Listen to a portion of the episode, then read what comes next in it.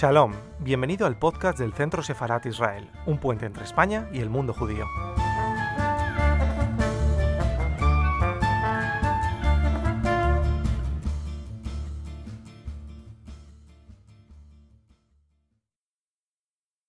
Llega el turno de sobre un proyecto que se llama Shalom Shalom eh, y para ello tenemos a, dos representantes de este proyecto, a Zoid El Haidan eh, y a Albert Closas, que, que nos van a hablar de, de este Shalom Shalom. Es un proyecto que, que viene de Barcelona y que, bueno, eh, resulta bastante interesante por lo que al diálogo interreligioso se refiere, así que por favor, si nos acompañáis. Bueno, buenas tardes. somos eh, Albert. Venimos un poco para, para hablar de nuestra iniciativa eh, que se llama Salam Shalom eh, Barcelona. Salam Shalom es una iniciativa en la que hemos empezado a trabajar desde hace unos tres años y uno de los primeros encuentros que hicimos era un, un taller para, para reconocerse, ¿no? porque veíamos que, que las comunidades judías y las comunidades musulmanas tenían muy poco espacio para poder interactuar, para poder conocerse y al principio hemos realizado unos cuantos talleres, eh, digamos, para, darse a conocer y donde hemos descubierto pues, que había eh, perfiles o experiencias similares, como por ejemplo, en algunos casos había una trayectoria migratoria detrás, en otros no, y ha sido un taller, eh, talleres muy importantes para, para el reconocimiento mutuo. Eh, nuestra iniciativa se, se inspira un poco en, en Salam Shalom eh, Initiative en, en Berlín, eh, que la, la introdujo, la inició Armin Langer, que es un eh, rabino judío en, en Berlín, que inició, empezó a trabajar en, esta, en esta iniciativa de Salam Shalom en, Berlín, en Barcelona, y nosotros eh, nos hemos inspirado un poco en esta iniciativa para iniciar eh, nuestro grupo de Salam Shalom Barcelona en, la ciudad, eh, en la capital condal. Y empezamos sobre todo a hacer estos encuentros en, marzo de 2017 eh, con el objetivo de, promocionar un espacio para, el diálogo interreligioso, para el diálogo intercultural y de cara a, generar un espacio donde musulmanes y judíos nos podamos reconocer. Em, entonces, claro, no sé si hay alguien de Barcelona y que sea de la comunidad judía musulmana, em, pero claro, este, para entender un poquito el, el contexto, no sé si es muy diferente con la situación en Madrid, la verdad, pero estamos hablando de dos comunidades muy diferentes también en cuanto a, a número, obviamente. Em, en cuanto a la comunidad judía, que es la, la que, eh, bueno, la que me toca, Em, pues es una comunidad que es mucho, como comunidad eh, en sí, es bastante más pequeña de lo que podría ser en comparación al número de personas judías que viven en la ciudad. Em, también porque en Barcelona obviamente tenemos a gente de todo el mundo eh, que también puede, puede ser judía. Em, y tenemos una, una vida judía que, pasa sobre todo por la sinagoga y por una escuela judía. Y estamos viendo en los últimos años eh, un, renacer un poco eh, de iniciativas que se desmarcan un poquito de, de- esa vida eh, organizada comunitaria, em, como puede ser Mosaica, que es una, una de las plataformas en las que también bueno, estamos presentes. O sea, Salam Shalom em, está debajo como de un paraguas que sería pues, Mosaica y, y Euroarab. Em, la comunidad en sí es en Barcelona realmente sobre todo mm, fruto de procesos migratorios em, que pueden haber sido diferentes. Tenemos a- obviamente una comunidad sefardí, pero también recientemente una comunidad sobre todo latinoamericana eh, ashkenazí. Y, mm, y después también tenemos a, muchísima gente pues, que ha hecho un proceso de conversión o de, de volver al judaísmo. Em, y es una comunidad, obviamente vamos a generalizar un poquito en lo que nos encontramos, bueno, que hay, hay puede haber un cierto rechazo y hay mucho prejuicio hacia la, una comunidad, eh, hacia la comunidad musulmana. Pasa muchísimo también por una definición ah, a través del conflicto Israel-Palestina, obviamente. Eh, y bueno, tenemos obviamente como cualquier comunidad muchísimas opiniones, pero sí que en cualquiera de las, de las comunidades religiosas eh, sí que hay un, poco esa desconexión, obviamente, innegablemente, con, con la, comunidad musulmana. Eh, yo hablaré un poco también de, de, un poco de la comunidad musulmana, de las personas musulmanas existentes en, en Cataluña. Eh, actualmente está habiendo una, un cambio generacional importante eh, porque nos encontramos ante una, generación emergente de gente joven que está teniendo más visibilidad en el espacio público y, también en el espacio cultural. Eh, sin embargo, la mayor parte de la comunidad musulmana, por razones obvias, está constituida por personas originarias del, Magreb, de Marruecos, como por ejemplo es mi caso, que son mayoritariamente suníes, que es la, corriente mayoritaria en el, Islam, también existen eh, comunidades uh, pakistaníes, por ejemplo, hay una organización que se llama Minhaj al-Quran, eh, que es una asociación muy conocida en el centro de Barcelona, en el barrio de, Raval, donde también hace muchísimo trabajo comunitario. Y hay, por otra parte, centros sufíes, donde la mayoría de los que llevan este, estas comunidades son personas catalanas, autóctonas, conversas a la religión musulmana. Y también hay centros eh, puntuales que son uh, wahhabís o, salafíes eh, que tienen una visión, digamos, estricta de la, de la religión musulmana. También, por otra parte, en cuanto a nivel de, de idiomas, se usa sobre todo el, árabe, ¿no? que es un poco la lengua litúrgica, pero también cada vez más se utilizan otros idiomas, como por ejemplo puede ser el urdu, el, Mandinga Wolof, que es de países subsaharianos, y también se está viendo como un debate también para introducir el castellano como un idioma también de la, religión. Esto es un poco para tener una idea de, cómo son las comunidades judías y, musulmanas actualmente en, Cataluña. Eh, por otra parte, en cuanto a, las dificultades que, que, nos hemos encontrado, que ya se ha referido el compañero Albert, eh, hemos descubierto que hay mucho desconocimiento, muchos prejuicios entre ambas eh, comunidades y uno de nuestros objetivos es normalizar la, la relación entre, entre ambas eh, comunidades y también trabajar el tema de la, de la identidad, ¿no? que también pues, en los talleres que hemos organizado hay también una cuestión de, de debate de identidad y normalizar o naturalizar la identidad eh, catalana, española, pero también judía, musulmana o árabe. ¿no? Y eso es uno de, nuestros eh, temas esenciales que hemos ido debatiendo y, trabajando. Eh, la parte positiva es que los miembros de la iniciativa ya tenemos un poco de experiencia en el activismo contra la discriminación, en la experiencia en la interculturalidad. por ejemplo, muchos hemos trabajado o hemos organizado, por ejemplo, la, la NIT de las Religiones, que es la Noche de las Religiones, donde todos los espacios de, o los centros de culto de Barcelona se abren a la, ciudadanía. ¿no? Es una, un proyecto, una experiencia muy, muy interesante y en Salam Shalom, por ejemplo, este año hemos podido ah, realizar una, una, ruta guiada ah, para dar a conocer el, pasado judío durante el franquismo en Barcelona y por otra parte dar a conocer pues, las zonas musulmanas o las partes musulmanas del barrio de Raval en el centro de Barcelona. sí que, queríamos apuntar que la mayoría de la gente que estamos en el grupo somos jóvenes, o sea, jóvenes, claro, pues de 25 hacia 42, em, quizás no tan jóvenes. Em, y, también nos hemos ido a, trabajar bastante también con, ese perfil. La verdad es que también es un, límite que tenemos en, la, en el grupo, pero tampoco no somos mucha gente y que obviamente simplemente por el hecho de nuestra edad directamente nos es más fácil trabajar con ese perfil. Hemos hecho muchísimo trabajo con jóvenes em, y también quizás porque nos parece que es una, una, o sea, creemos muchísimo también que, pueda ser, que puedan ser un vehículo de transmisión y de educación dentro de las comunidades, hacia sus familias, em, y también porque es donde vemos que quizás hay un poco más de, no quiero decir esperanza, pero donde puede ser un, un poco más fácil, obviamente justamente también aprovechándonos un poco también de un discurso en el que en los últimos años se ha hablado muchísimo de identidad ¿no? y de intersecciones, em, de cómo construimos eh, quiénes, somos. ¿no?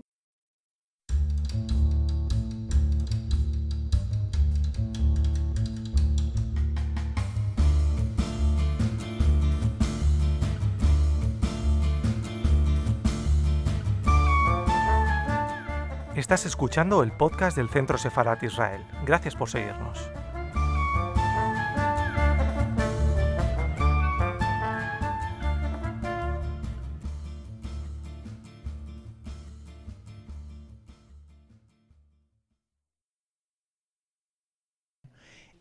Bueno, estos solo son algunos, eh, alguna información de, datos de, de, delitos de odio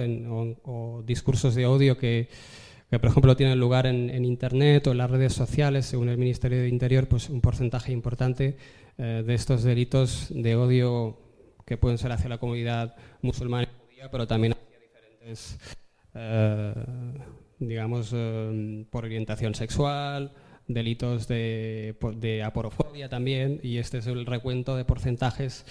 que también el Internet y las redes sociales, pues lamentablemente es un culto de, de, cultivo,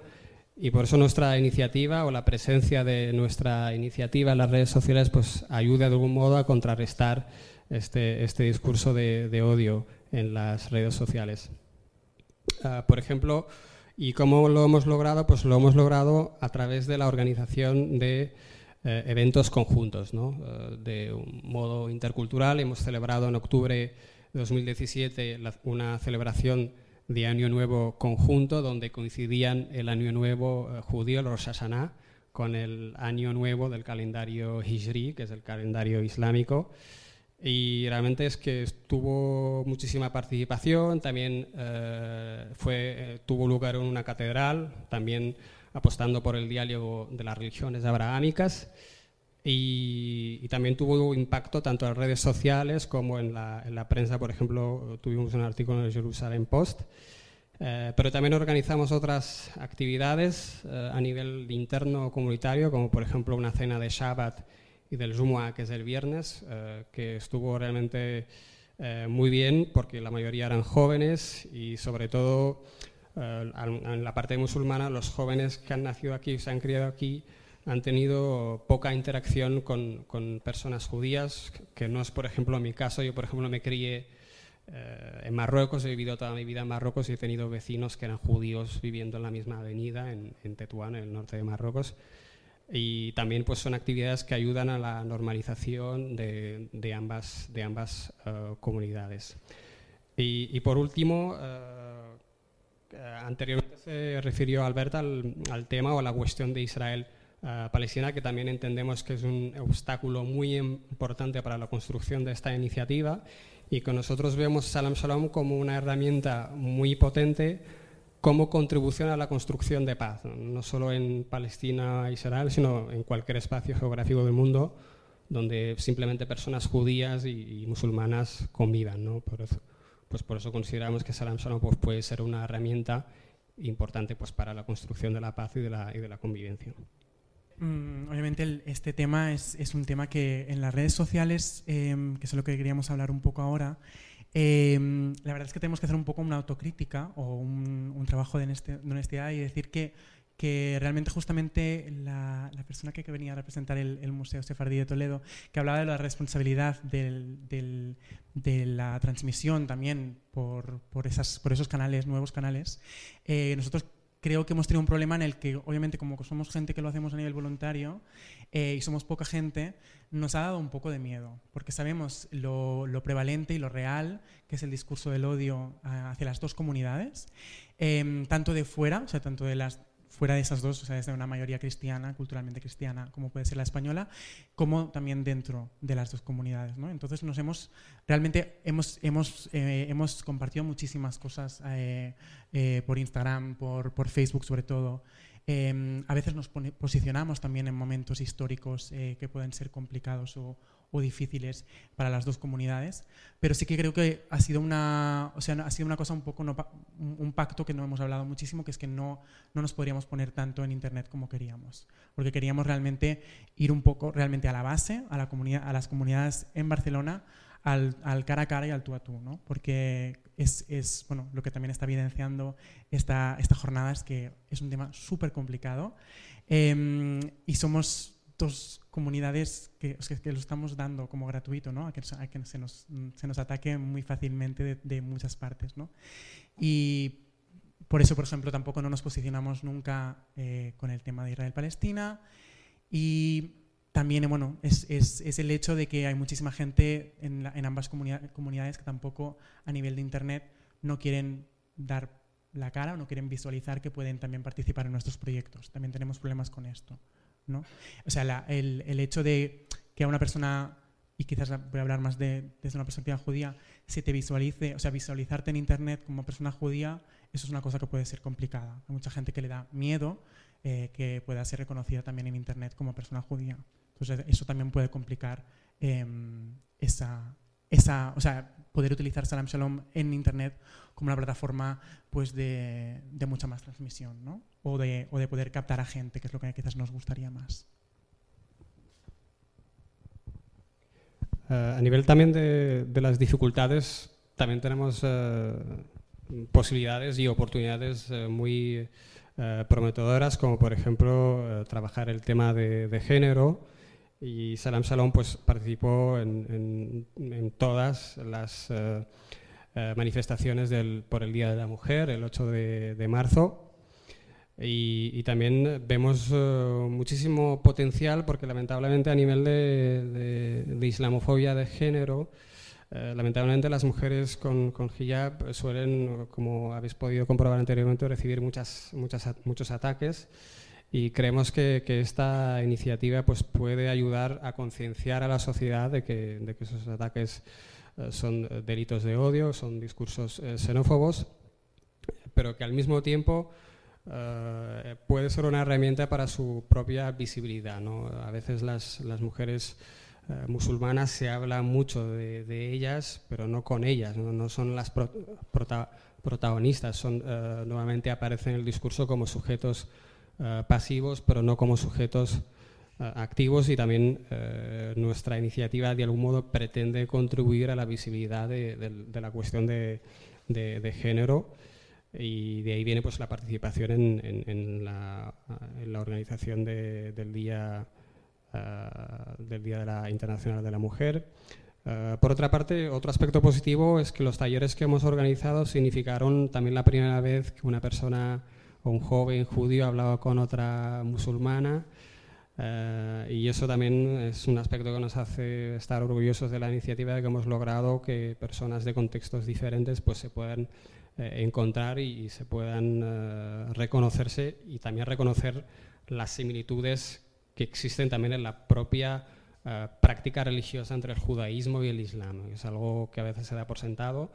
eh, pero existe una similitud eh, enorme entre, entre, ambas, eh, entre ambas religiones, como por ejemplo el, el ayuno, el rezo, la unicidad de, de, Dios, o sea, hay muchas, muchas similitudes entre el judaísmo y el islam.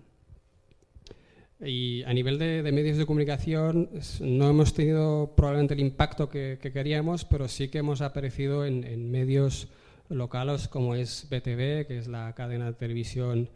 barcelonesa del, Ayuntamiento de Barcelona el día en que pues justamente en, en, en, enero de este año hicimos como una especie de inauguración eh, oficial de la, de la, iniciativa y recibió pues el, la cobertura de, esta, de esta cadena local de Barcelona. Y también focalizaron en el eh, en, en, lo curioso de la iniciativa, pero que también eh, personas judías y musulmanas se hayan de algún modo unido para contrarrestar el discurso de odio y la, y la discriminación. Y esa también es una imagen de, de ese día, de ese, de ese, encuentro, de esa inauguración inicial del pasado, del pasado enero. Eh, creo que un poco para ir cerrando ya, porque creo que ya, se nos pasa el tiempo, eh, sí que, que uno de los, una de las ideas que tenemos de cara al futuro realmente es que mm, no sabemos cómo, no sabemos si realmente pasa por eh, fortalecer esa presencia online de la plataforma. Yo creo que sería mejor y sería más el nuestro estilo eh, hacerlo a través de un taller y hacer a, a, a,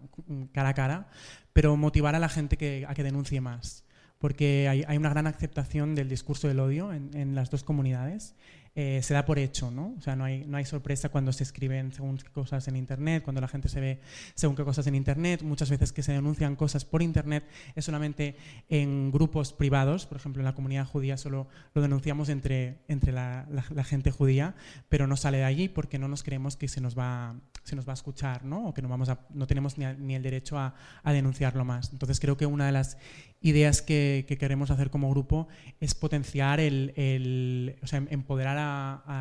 las dos comunidades, sobre todo a la gente joven, a que utilice eh, también las redes sociales para, denunciarlo y que también, pues, si es necesario, se vaya a, las estructuras legales que tenemos en este país, eh, mucho más de lo que hemos hecho hasta ahora. ¿no? Pero creo que sí que sería súper relevante trabajar en eso, hacia, hacia empoderar a las dos comunidades eh, para, que, para que se entienda que tenemos unas herramientas que están ahí que tenemos que utilizar para, para terminar con estos discursos que, que, estamos normalizando todo el mundo, pero que también las personas que lo sufrimos en nuestro día a día, pues eh, también acabamos normalizando, ¿no? Y eso no tendría que pasar nunca.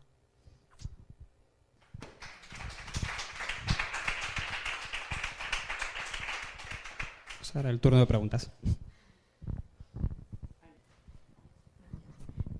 O sea que he entendido que solo trabajáis desde dos comunidades, la comunidad islámica, bueno, desde que son varias comunidades islámicas, pero bueno, aquí estáis, y la comunidad judía. Eh, ¿No trabajáis eh, a tres bandas con las comunidades cristianas?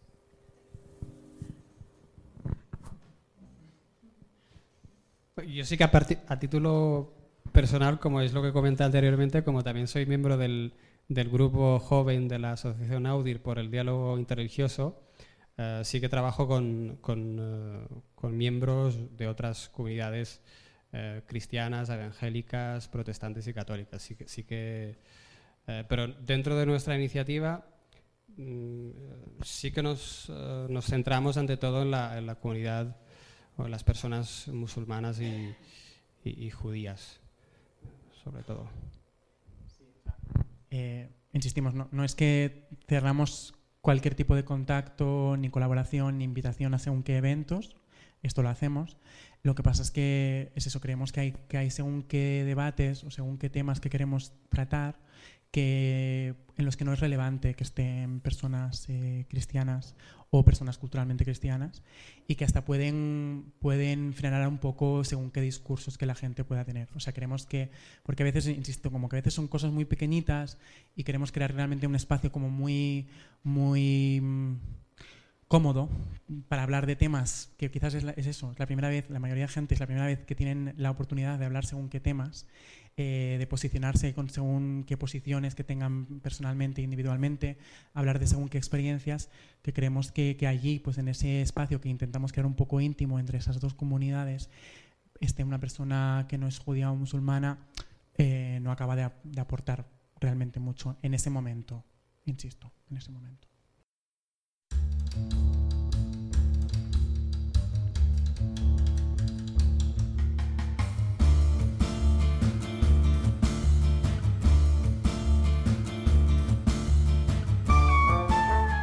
Gracias por escucharnos. Recuerda que también nos puedes seguir a través de Instagram, Facebook y Twitter con el usuario arroba Centro Israel o si lo prefieres en nuestra página web www.sefarat-israel.es.